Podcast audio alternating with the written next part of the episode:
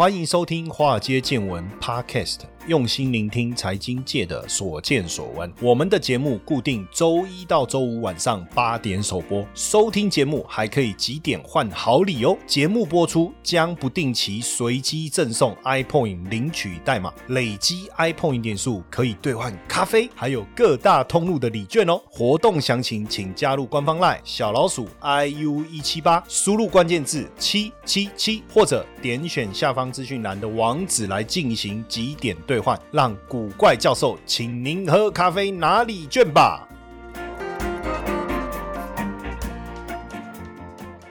好，大家晚安。今天要来聊的主题呀、嗯，因为如果大家看到我们题目啊，就会想说，哎，真的这个题目好像有点极端哦，因为好像是要来骂人的，是不是哦？因为题目是说大前研一哦，冒号低智商的社会。群体低智商的悲剧，然后接着就讲说台湾是吗？好、呃，为什么我会突然想要来聊这一集的题目？因为当然你也可以讲这个，我们虽然是以财经为主啊，但是我也会特别去关注一些最新的一些议题或社会上在关注的一些主题啊哈。那有时候我觉得有一些主题呢，值得我们来讨论的时候呢，我就会把它纳进来，来跟大家聊一聊，是不是完全跟财经有关？倒也不尽然哈。但我总觉得只要跟钱扯上关系，应该都叫财经嘛，对不对？那最近呢，就是在我我看在脸书也好，我在赖也好，我我也有收到这样的一个图。刚开始收到的时候，我也吓一跳。那我就想说，哎，真的吗？是这样吗？哦，因为这个图上面这个图梗，就我们叫梗图嘛，哈，它上面就写说，呃，日本学者大前研一啊，评论说台湾已经进入了低智商的社会哦。那这样就我我也是台湾的一份子啊，那这样是不是我也被骂到了？因为他说，呃，台湾现在有三大特点，第一个叫集体不思考，第二个集体不学习，第三个集体不负责。我想说不会啊。哎呦，为了做这个这个华尔街见闻的这个节目啊，我们花很多时间啊，不但要收集资料、啊，还要去思考这个内容啊，再来跟大家分享。这怎么会集体不思考呢？而且呢，我们光在这个 Mr. Bus 上面的这一个粉丝数啊，都已经达到四万六千人，然后大家也都会准时来收听，而且甚至有时候单单一集呀、啊，我看那个收听点阅的人数啊，哎，曾经有一集超过五万。当然，平常随便一集也都有一两万人在听啊。想这样是集体不学习吗？还是我们是少多数中的少数？这样，那集体不负责，这个我就不知道该怎么说，因为我好像确实不太喜欢负责。好 好，因为最近这个有朋友说，哎，他们这个要成立一个协会，什么要邀请我来去当这个社长什么的，我我一听我就赶快闪，是这样吗？当然，我不知道大家知不知道这这一号人物，我相信应该。多数人不知道啦，我也是看到了这一篇文章以后，我才上网去查了一下。可是我确实有印象，我有听过这样的一个论述哈，就在日治时期的民政长官叫后藤新平啊，当时他们要治理台湾的时候啊，他说治理台湾很简单，三个政策，第一个，台湾人贪财爱钱，可以用利益来诱惑。哎，听到这句话会不会很生气？怎么可以用钱来诱惑我呢？当然，如果钱够多是可以了哈。然后第二个，台湾人贪生怕死，得用高压手段来威胁。第三个，台湾人非常爱面子，可用虚名来笼络。听到确实是蛮生气。可是这个真的是当时日治时期啊治理台湾的一个三个策略哈。记不记得前一阵子的鲑鱼之乱？你名字里面取了鲑鱼两个字啊，你可以免费吃日本料理。我相信大家当时也看到媒体都在报道这件事情，而且也。看到非常多的人真的去改名字哈，那你说这是不是一种被利益诱诱惑的一种方式呢？哈，当然这个里面谈的一些东西，我觉得有争议性啊，哈，有争议性。为什么？基本上如果我们去查这本书，大前一出版的这一本书，这是二零一零年出版的这个大前一所做的一个著作哈。那翻译低智商社会，但是在叫做如何从智商衰退中跳脱出来，但在台湾出版是叫 DIQ 时代哈，DIQ 时代在这里面其实他评论的是日本的社会，并不是在讲台湾哦。当然我我们要先讲理解清楚，也就是说大前一其实并没有说台湾是低智商的社会，他评论的是日本当时的日本哦，他在讲日本的一个状况，因为他觉得日本人集体智慧已经明显退步了。他举了很多的例子哈，比如说中小学生学习能力的素质下降了，年轻人对课业工作缺乏干劲，还有呢。日本的年轻人呢太依赖手机跟网络哦，所以沟通能力跟思考能力都走下坡。这个好像也确实是一个事实哈。我我记得前一段时间呢，我们都还可以去餐厅用餐啊。你看到一家人聚餐啊，曾经我看过有个餐厅，他在门口放了一个篮子，说进来的人每个手机都要放在篮子里面，大家保管，因为他说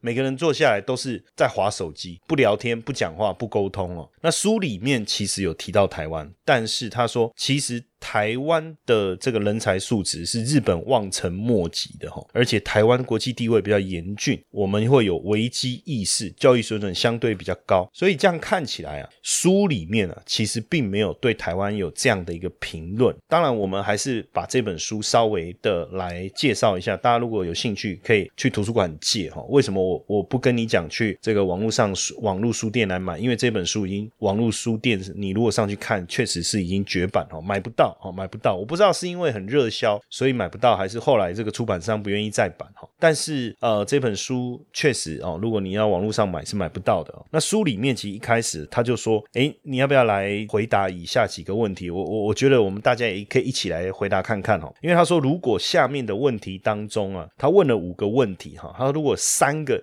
你回答 yes。哦，如果你是回答 yes，你就要注意哦。然后第一个，你在书店啊，你要看书的时候啊，只要他写说简单易上手，马上上手，只要他的标题是这样，好，那你就会看。哎呦，好像哈，简单易上手，很容易就能做到哦。比如说投资易上手哈，简单学投资，哎，这一类的书好像卖的特别好哈。那那你是不是这样？只要你看到简单易上手、容易上手哦这样的书，你就会看。再来，发生金融危机，所以觉得进军世界毫无。道理这个问题，我我我是觉得问的莫名其妙了，我也不晓得说他问这个问题的意思是什么哈。那第三个是说，呃，认为满腔热血高喊加油的人，就是说有有很多人很有热情嘛，会一直喊加油加油加油。那比那种讲道理的人更适合当领导者，你是不是这样觉得？在第四个问题是说，网络搜寻的时候就是靠资讯量决胜负，那要不要消化资讯，那另外一回事。最后一个问题是，不管面对什么困难，只要想一句说啊，脑筋不好没有办法就放弃了。那这五个问题里面，你只要有三个答案，你的答案是 yes。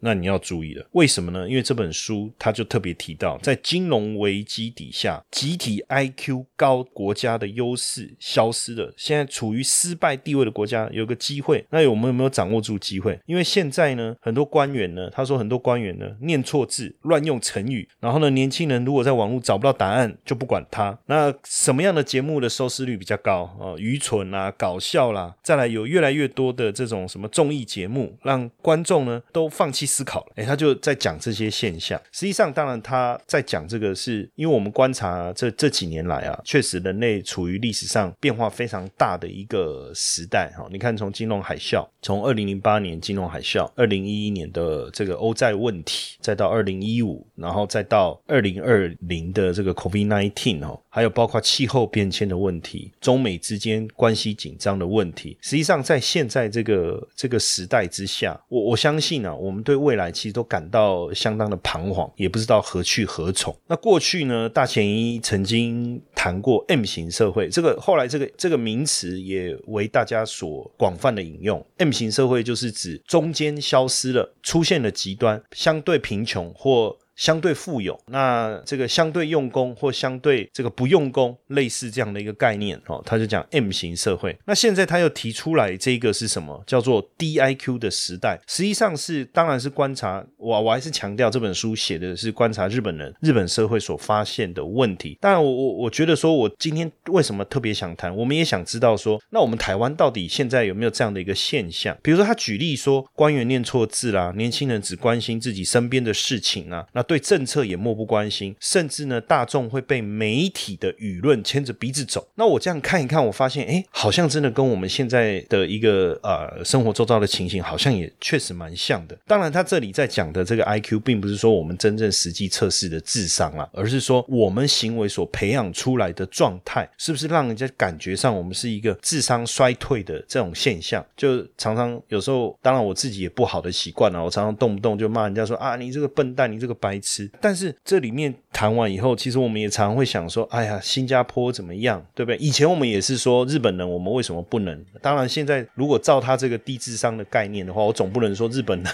为什么我们不能？日本人可以低智商，为什么我们不行？对不对？但后来我们也想说啊，好想赢韩国，去看韩国的进步啊，等等。我们到底有没有在这个找到我们自己的问题？哈，然后看到就是借鉴别人的状况去做改进。投资的魅力在于它能帮我们创造斜杠收入，但市面上的投资课程普遍都是理论教学，却缺少实物练习。台湾的海龟操盘领航员招募计划启动喽！无论是否有经验，只要对交易有热情，现在将是你迈向顶尖操盘人的最好机会。除了谢承彦古怪教授亲自教授他十多年的实务经验外，还能和一群志同道合的伙伴们一起在投资这条路上努力成长。输入英文字母 VT 即可取得操盘领航员们使用的策略懒人包和线上说明会资讯哦。从这本书里面呢，序里面呢，他一开始他就讲说，现在社会充斥着宛如呆瓜的现象。什么叫宛如呆瓜的现象？具体一点讲哈，比如说，哦，这当现在讲的就是书里面谈到都在讲日本的现象哈。我们等下可以再来聊说，那你觉得台湾有没有这样的现象哈？他就说看到电视在讲说吃纳豆有助于减肥，或是早上吃香蕉有助于减肥。哦，只要电视讲这样，他说纳豆马上就卖光光。哦，不是那个主持人纳豆了哈，就。日本这个吃的纳豆，然后呢，香蕉马上就卖光光，一堆人跑去抢购。他就说这样有没有很蠢？我我不晓得你觉得怎么样，但是他就提出来。然后呢，电视呢很多搞笑啦、猜谜的节目，这个讲日本当时啊哈，然后或者是说只要大家说啊这个电影哦好感动哦，然后就冲进去电影院看这部电影，这样是不是很蠢？不过这个点我又有一点点这个讲法我有点不太认同啊，就是说因为我也常常现在我们不是都会看这个透过手机的 app，比如说我会透过 Live TV。去追剧啊！可是我要不要花时间去追剧？我就看别人留言，别人说啊，看了好感动哦，哦，每一集都好好看哦，好想哭哦，好期待下一集哦，哦，哎，如果这样的评论很多，其实我就会去看这部剧，这个也没什么啊，对不对？我觉得合理啊。或者是说我想要去吃一家餐厅哦，或是像最近大家不是都要点这个外送嘛，那我就会在 Google 上面搜寻这家店的名称。那你知道现在搜寻 Google 这家店的名称，它后面就有评论嘛，很多人他会上去留言嘛。然后呢，我就曾经看过有有有一个。店家哈，我一点进去的时候，前面留言好像都还不错，可是后面我就看看看看，哎，突然看到一则留言，就是比较负面的那。你觉得我会相信那个好的留言还是负面的留言？其实我认为那个负面留言应该是真的，因为它里面就说：“哎，怎么那么多好的评论？”结果实际上的状况是这样。哎，那你说看这样子，然后去做决定，这样算蠢吗？我不晓得。然后呢，他书这个序里面又提到说，大家都不念书，只靠脑力激荡锻炼大脑。那还有一个我觉得是蛮实在的啊，就是说透过 Google 搜寻引擎去解决所有调查研究的课题。他说这样不就变笨蛋？但是我这个点我也不太认同啊。为什么？因为以前没有 Google，那我们去哪里找资料？很简单啊，去图书馆啊。但是你会发现，去图书馆找资料，早期我在念研究所的时候，我们那时候要找找资料，怎么找？真的就是图书馆啊，然后透过那个索引，对不对？然后先用那个标题找到相关类型的论文，然后呢再去把那个论文找出来，再去翻里面的内容，然后觉得这个内容很棒，然后我们还把它影印下来，然后慢慢再看一下是不是我们要的，很花时间啊，很浪费时间啊。那你不觉得 Google 就是一个很很科技的一个展现吗？哎，我打一个关键字，或是我到论文搜寻索引系统，我打一个关键字，我找到相关的内这个论文，然后它你也可以看一下这个论文所写的内容跟你有没有关系？有关系，你当然再好好的花时间去看一下这个内容是不是你需要的，对不对？我们后来做研究都是这样啊，并不是说搜寻引擎好像用搜寻引擎就很笨。当然，它里面指的意思是说大家都用搜寻引擎，可是我觉得这不就是用科技来帮助我们生活上的便利嘛？哈，接下来他谈到说只阅读内容简简单的书哦，那这一点我是觉得 呵呵好像确实是这样哦。像过去呃我们要出的书啊，其实跟出版社在讨论，因为谢老师也出过几本书嘛哈。二零一二年出了一本《神奇五四三选股法》，二零一三年出了一本叫《神奇五四三操盘法》。这中间我就没有再出书了，因为我发现要出到一本很简单，然后就是为了让大家购买的书，我觉得就没有意义了，所以我后来都没有再出。一直到二零一九年，我出了一本《外汇新手变行家》，但是你看我标题里。里面也并没有什么啊简单啊很容易哦这样的没有。然后后来二零二零年我出了一套书叫《创富 DNA》跟《创富 CEO》哦，我们也没有说要创造财富很简单很容易，但是确实我们发现啊，排行榜上面排在前面的很多的书都因为阅读内容相当的简单而畅销。那这个算不算是一种阅读能力的衰退呢？这个我就不晓得，因为我不是这方面的专家。可是有时候阅读内容比较简单，不是反而让我们容易上手嘛？哈，当然这个他在序里面也特别强调，就是说，哎呀，现在这个二百五的大学生越来越多了哦，因为少子化，大学全人时代。哎，其实好像想一想也是哦，现在现在要考不上大学比考上还难，懂我意思吗？就说现在你要念大学应该很简单。就不像我们那时候要大学联考，哇，那个很拼啊，这辈子好像考不上大学，这下人生就完了。但是现在不是，所以是不是也导致了这个部分的一个问题？那他也讲到，就是说日本国际竞争力的一个下降哈，然后大家好像联想一下要动点脑筋都懒得动脑筋了哈。所以呃，当然书里面啊，在讲这个日本啊，就他就说他用一个名词叫集体 IQ 啊，他强调不是个人啊，因为个人可能还是有很聪明的、智商很高的，或是情商很高的，主要谈的是。集体的 IQ 或讲集体智慧的情况，他说，当然，如果整体的这个社会整体的一个智能的商数会提升，包括这个有新媒体啦，或是有新的讯息，但是到底人类是变聪明了还是变愚笨了，其实很难测量。但是呢，大前一就非常仔细的花了非常多的时间来去观察日本人在泡沫经济崩溃后的行为模式，而他认为日本人的集体 IQ 变低了，因为他认为啊，集体 IQ 可以决定国家的未来，他认为这个当然他认认定的是这样哦。那他认为说经济繁荣是建立在集体 IQ 之上这样的一个基准。当然他也有说，也许很多人不认同啊，因为是难道这个经济不繁荣就代表这个国家的这个集体 IQ 比较差吗？那为什么一定要追求经济的繁荣？当然实际上啊，想一想啊，追求财富啊，追求经济的一个发展，当然是一个最主要的一个一个一个目标啊。我觉得这是非常非常合理的哈。那当然从这个科学的角度啊，是不是人的智商真的因为会集体的行为而衰退，或者是因为集体的行为而变笨，或是因为集体的行为而开始停止思考？哦，实际上，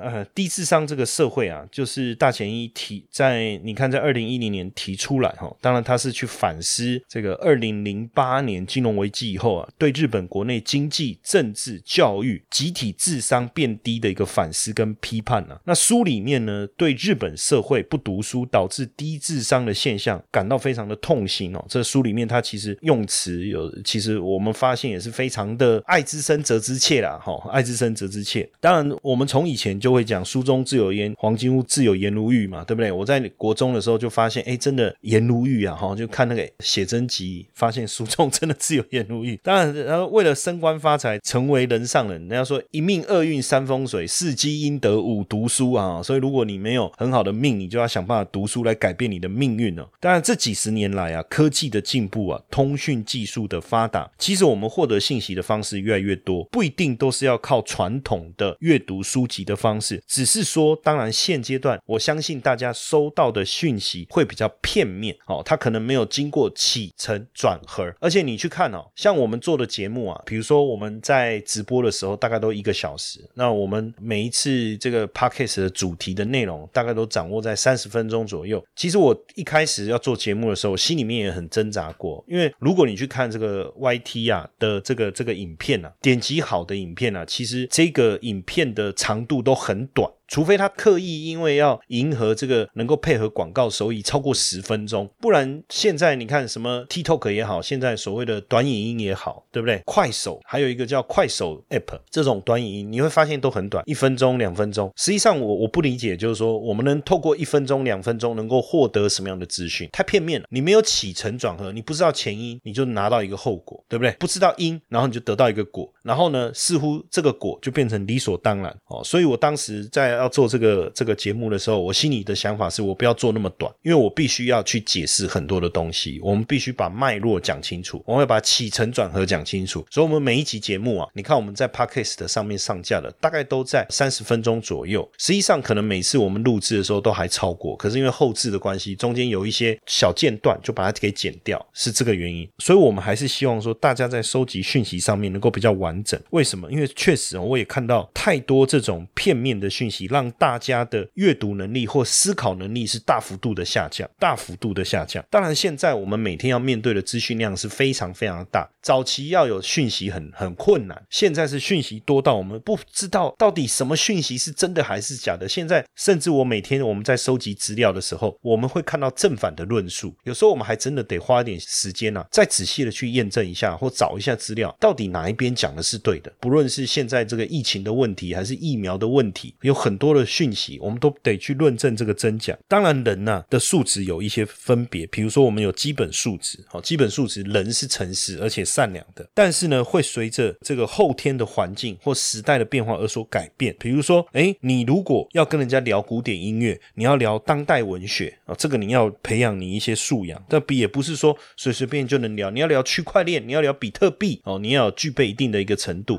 你时常听到“财富自由”这四个字，却不知道实际上该如何达成吗？每天上下班规律作息，是不是已经觉得疲惫不堪了呢？常说投资理财很重要，但是该从哪里开始入门呢？比特币投资，相信大家都有听过，但是却不知道该从何开始。因此呢，我们开设了一门比特币新手变行家，听名字就知道你是新手，也适合上课。除了有完整的基础策略课程两百分钟，还有一百分钟的实战直播，每个月。可以让大家在线上和老师一同练习。另外，古怪教授还额外提供学员免费申请十 USDT 的奖学金。这么完善的课程，你你还在等什么？课程原价六千六，现在五折优惠，只要三千三。立刻加入官方 LINE 小老鼠 IU 一七八，输入关键字 BTC，取得课程优惠资讯，还送你免费的比特币教学懒人包。当然，我我我觉得从这个整个来看，我我们也也看看一些专家的一些评论啊，因为像这个黄国华，他是非常有名的一个作家哈，他也针对这一本书叫 DIQ 时代，台湾叫 DIQ 时代哈，他也写了一些书评啊，我我觉得他写的也是蛮有他的一个见解，所以我也跟大家分享一下，他是这样讲，他说。这本书啊，《大前研一》这本书啊，读起来他觉得，呃，书里面有很多的新闻用语，那也不算是这么样的软性，而且他有一一些笔触，当然是这个嘲讽日本啊、美国的一些笔触。日本人本身其实就是一个很压抑的民族，我不晓得大家知不知道。可是其实以前我一直认为日本人很色啊，对不对哈？我们看 A 片最多就是来自于日本的哈，那我就一直不理解哈啊。谢老师，你也看 A 片，这有什么好好不能承认的，对不对？哦，就是这样嘛，谁不是这样走过来的？哦，亚美得亚美得啊！我看了那么多日本片，我唯一学到就这句话，亚美得亚美得。好，不要对不起哈，不要又走歪了。我也不知道说日本人是很压抑，后来我才知道说日本人会拍这么多的这种片子啊，实际上就是。因为民族过度压抑的另外一种呈现，哎，这个想一想，我就觉得哎，蛮有道理的哈。那日本人呢，一直压抑，而且过度的自省，所以在这个书里面，当然，呃，日本人来写一本对他们自己唱衰或者是棒喝的书啊，说实在，确实是可以看一下了。就是说，因为像黄国华他也说，这个好像说别人在打小孩，对不对？我们也观察一下，看看他为什么要打他的小孩。这里面当然大前一在讲这个日本，讲到就是已经。觉得大家有点脑残了，然后讲到有点脑残了。他从电视节目啦、新闻的这个内容来来思考，哎，我不知道大家会不会有感触哈。那当然，他就说大前研一的观点其实很挑衅哈，因为他觉得日本已经变成一个这么低 IQ 的国家，那会不会是因为为了追求畅销书所做的一个方法啊？还是过度的愤世嫉俗啊？哈，那这么样的唱衰自己有意义吗？哈，当然，实际上确实哦，他比如说他说日本哦，即便零利率也要存银行哦，这是一种经济白痴的一种。表征，但是当然，这个我觉得也有它的一些时代背景哈。可能当然，它里面有讲到一个，就是呃，网络现在的一个氛围哈，包括书里面的一些文字。他说，在真实的世界里，大众媒体的弊害很大。那现在的这个撰稿者啊，他们的素质跟资讯来源，如果你们知道了，铁定会吓得目瞪口呆哈，等等之类的哈。那当然，对媒体其实也骂的很多，书里面也骂的很多，而且他也讲到，就是在这个 DIQ。时代其实大家都没有什么好处哦，没有什么好处。呃，说到底啊，综合这个刚才我们讲这个知名作家黄国华的评论了哈，到底台湾有没有这样的一个现象哈？比如说台湾也有很多的综艺节目哈，那也很多的新闻节目或者是政论节目哈，或是一些财经节目哈。到底有没有集体不思考？比如说电视节目里面，在日本的节目里面讲到纳豆对减肥有帮助，隔天超市这个纳豆就被抢购一空。然后呢，这样的一个现象在台湾有没有？这个我就不确定。但是确实，我们也看到很多节目开始有这种所谓产品的一个自录。当然，我我觉得也不到，应该也还不至于说产品一自录说这个东西有多好，大家就疯狂抢购吧。这个我就没有特别观察。那集体不学习这件事情到底是不是这样？因为大家觉得说，哎，你知道我我在念哦，这个已经很很久了，这个是应该。是我算一下 几年前的事情哦，这个好烦哦，三十几年前哦，哦，走那么久哈。那时候念国中的时候，我爸妈带我到日本去玩，我去过日本两次。第一次是我在升国一的那个暑假哦，我我爸爸跟我妈带我去这个日本本州四国跟九州嘛哈。那我有去这个东京哦，都有去走一走看一看。我记得那时候好像也有去京都跟银座吧，我有点忘记。但是实际上当时我们也有去坐这个地铁。那时候台湾好像都那时候好像还没有地铁，我应该是没有对。然后那时候我去看地铁，其实我也觉得蛮讶异，就是说哇，这个交通工具怎么可以在地底下？我也觉得很讶异，而且感觉很方便。然后觉得日本好进步哦。然后确实他们在地铁上面大家都会看书，就有看书的习惯。但怎么会不爱读书呢？所以我看到这个论点的时候，我有点。讶异。后来仔细想一下，他说其实大家都在看漫画，哎，好像也是哈。日本漫画，呃，以前我们也最喜欢看日本漫画。然后另外一个就讲到就是说集体的不负责。他说日本政客三种神器：地板、看板跟皮包，反正满脑子就是选举跟权力、人脉，然后用人为亲等等，让日本政界的集体素质大幅度的下降。那所以我们回来看，就是说同样台湾有没有这样的一个问题？比如说他刚才讲说电视讲什么东西，然后这个就抢购，这是一种流行。嘛哈，你你说是不是说，比如说过去有一些网红在在透过网络拍卖一些东西，也引起大家的哗然，然后所有节目都在追捧这一位哈。那有没有这样的一个乱象？我我觉得多多少少是有哈。比如说很多的节目，反正就是在炫耀他的皮包哈，在讲大腿怎么保养啊，讲他怎么敷脸，或讲家里的这些糗事，哎，他蛮好看的，对不对？但我也觉得，我其实也觉得蛮好看的啊。为什么这种节目不好呢？我在想说，那我智商是不是也低落了哈？然后甚至很大部分的这个节目可能一味的追求收视率，可。追求收视率，我觉得也没有错哈。实际上，呃，谢老师本身也上蛮多节目。我平心而论哦，因为大家不知道节目制作的过程哦。实际上，每一个节目的一个制作，其实它背后需要投入很多的心力。可能大家会觉得说，台湾的这种所谓的不论财经节目也好，争论节目也好，成本低嘛，你就找几个来宾，然后上节目讲一讲，然后转每一台看起来内容好像都差不多。可是实际上，对内容差不多，但不一定。我上的几个节目，我觉得内容做的倒是蛮实在的，因为大家不了解节目制作背后的辛。苦啊，预算已经不高了，对不对？那当然，你不可能去做什么非常大制作的节目，这不可能。那当然，谈话性节目，大家觉得说，哦，我们大家来宾上去讲一讲、扯一扯，其实不是，要找非常多的资料，要确定主题，而且彼此之间的一个内容，我们总是还是要有深度的，先有一个非常深度的一个讨论嘛，才能呈现出来嘛。所以，是不是这样的一个一个品质的低落？我我觉得倒也未必，哈，倒也未必。这个点我就觉得不一定。然后说新三色啦、庸俗啦、物欲啦、颓废啦。撒狗血的啦，作秀啦，这样的一个节目，好，好像追求收视率。当然，也也许有些是这样，但是我想大多数倒还不至于了哈。实际上，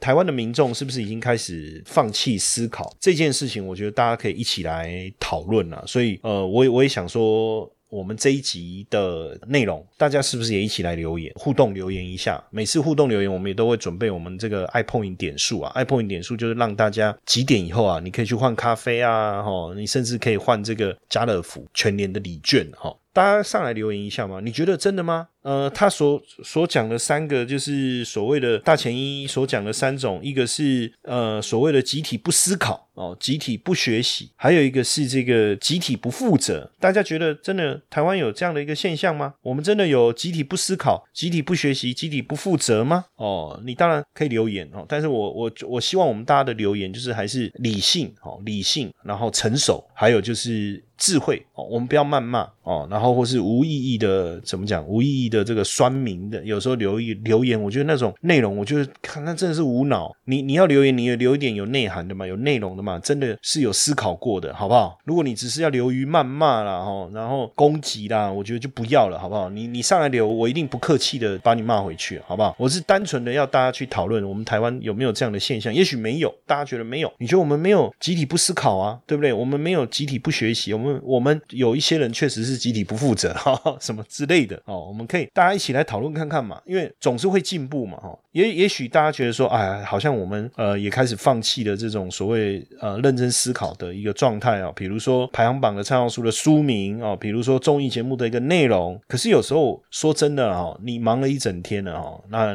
那也承受了很多的压力，那坐下来看个节目啊，不用脑是怎样？不行吗？我用了一天的脑，我放松一下不行吗？这样真的就是一个低智商的社会吗？我我也不是这么完全认同这样的一个想法啦，因为哎。如果以我来讲，我用脑用了一整天，你知道吗？你不知道嘛？我要做多少事情，我要用多少脑袋？哎，光做股票，对不对？当冲来来回回是要死多少脑细胞？到了晚上我要放松，我就听一个节目，那我还要用脑干嘛？对不对？哦，而且有时候有些节目这样看下来也是蛮舒压的，对不对？那那大家觉得如何了哈？那当然就是说。这里面谈到的一个隐忧，我觉得也是合理的啊，因为你一旦民众不思考，就容易被煽动；一旦你不思考，就容易随波逐流而不自觉。有时候我们觉得是我们做的决定，可是实际上背后我们不知不觉的被煽动了，我们被随波逐流了，我们都不知道。然后很容易就变成不思考的盲从者，那这个当然就不好。比如说大家会说啊，你看那个排队现象，不是就是这样吗？当然这影响就非常大了哈，尤其是一个不思考的社会，未来当然会。引发的这个经济的一个停滞，如果我们不求改进哦，或是一个鸵鸟心态，觉得说，哎呀，只能够有生活上有一个小确幸呐，哎呀就很好了。实际上，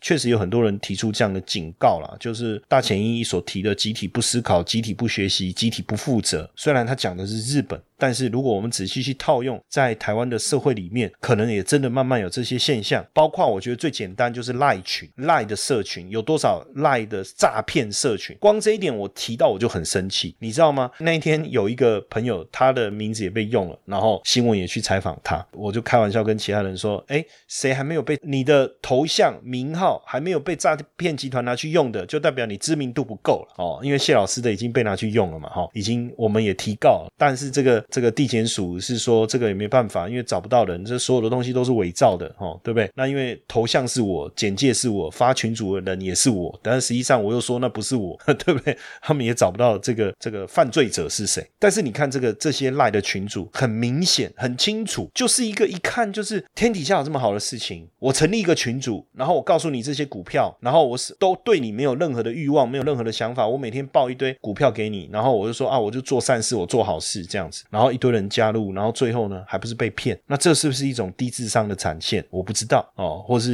一些脸书的社团，曾经我看到几个社团，到最后连那一个社团的版主。都已经被判刑了，大家还在拥护他，还在拥护他，说啊他是无辜的啊，什么什么什么之类的哦，我不说谁了。然后甚至有的当时这个版的版主已经都潜逃到海外去了，骗了一堆钱了，大家还在拥护他，还在说啊当时上他的课学投资如何如何，这是一种低智商的一个呈现。然后呢，包括就是说。曾经网络在讲说制作口罩跟卫生纸的原料啊，什么什么就开始网络疯传，甚至一堆这个梗图的疯传，还有包括一些我们讲社群讨论群组所在传的一些内容。那现在呢，又是一个这个网红当道的时代，网红没有什么不好。说实在的，如果你要讲我们是网红，我也承认嘛，我也觉得呃，也许嘛，我们也是某一种网红。对不对？但是呃，内容的部分到底有没有深度，那又不不一定了，对不对？那就不一定了哈。但是基本上，台湾到底有没有变成一种急功近利、肤浅浮躁、缺乏思考的社会？我觉得我们一起来检视，因为一旦进入这样的社会，我觉得就生病了，我们就要小心了。有病，我们要一定要想办法医治，因为我们大家都希望台湾未来更好。所以我今天特别谈这个主题，我不是要来讽刺我们台湾这个社会，或是我们要来批评，或是我们要来指责，不是。我想让大家知道说，哎，假设我们真的是这样，我们是不是要大家一起集体思考，对不对？集体进步，集体负责，这样台湾未来才会更好。那所以我们也是不是到华尔街见闻脸书的粉丝页啊？你也可以来留言来互动一下。台语有一句话叫“火熊绕亏丢进步”，然后我不知道我的发音标不标准。有时候太久没讲台语的时候，突然讲，好像有时有时候发音又不是那么标准。火熊绕亏丢进步，好不好？OK。那我们今天的分享就到这边，谢谢大家的收听，晚安。听完华尔街见闻 Podcast，你是不是有很多话题想跟古怪教授讨论呢？华尔街见闻在 Mr. Box 开放语音互动喽，每周一到周五晚上十点线上直播开房，现在就下载 Mr. Box App 来和古怪教授聊聊天吧。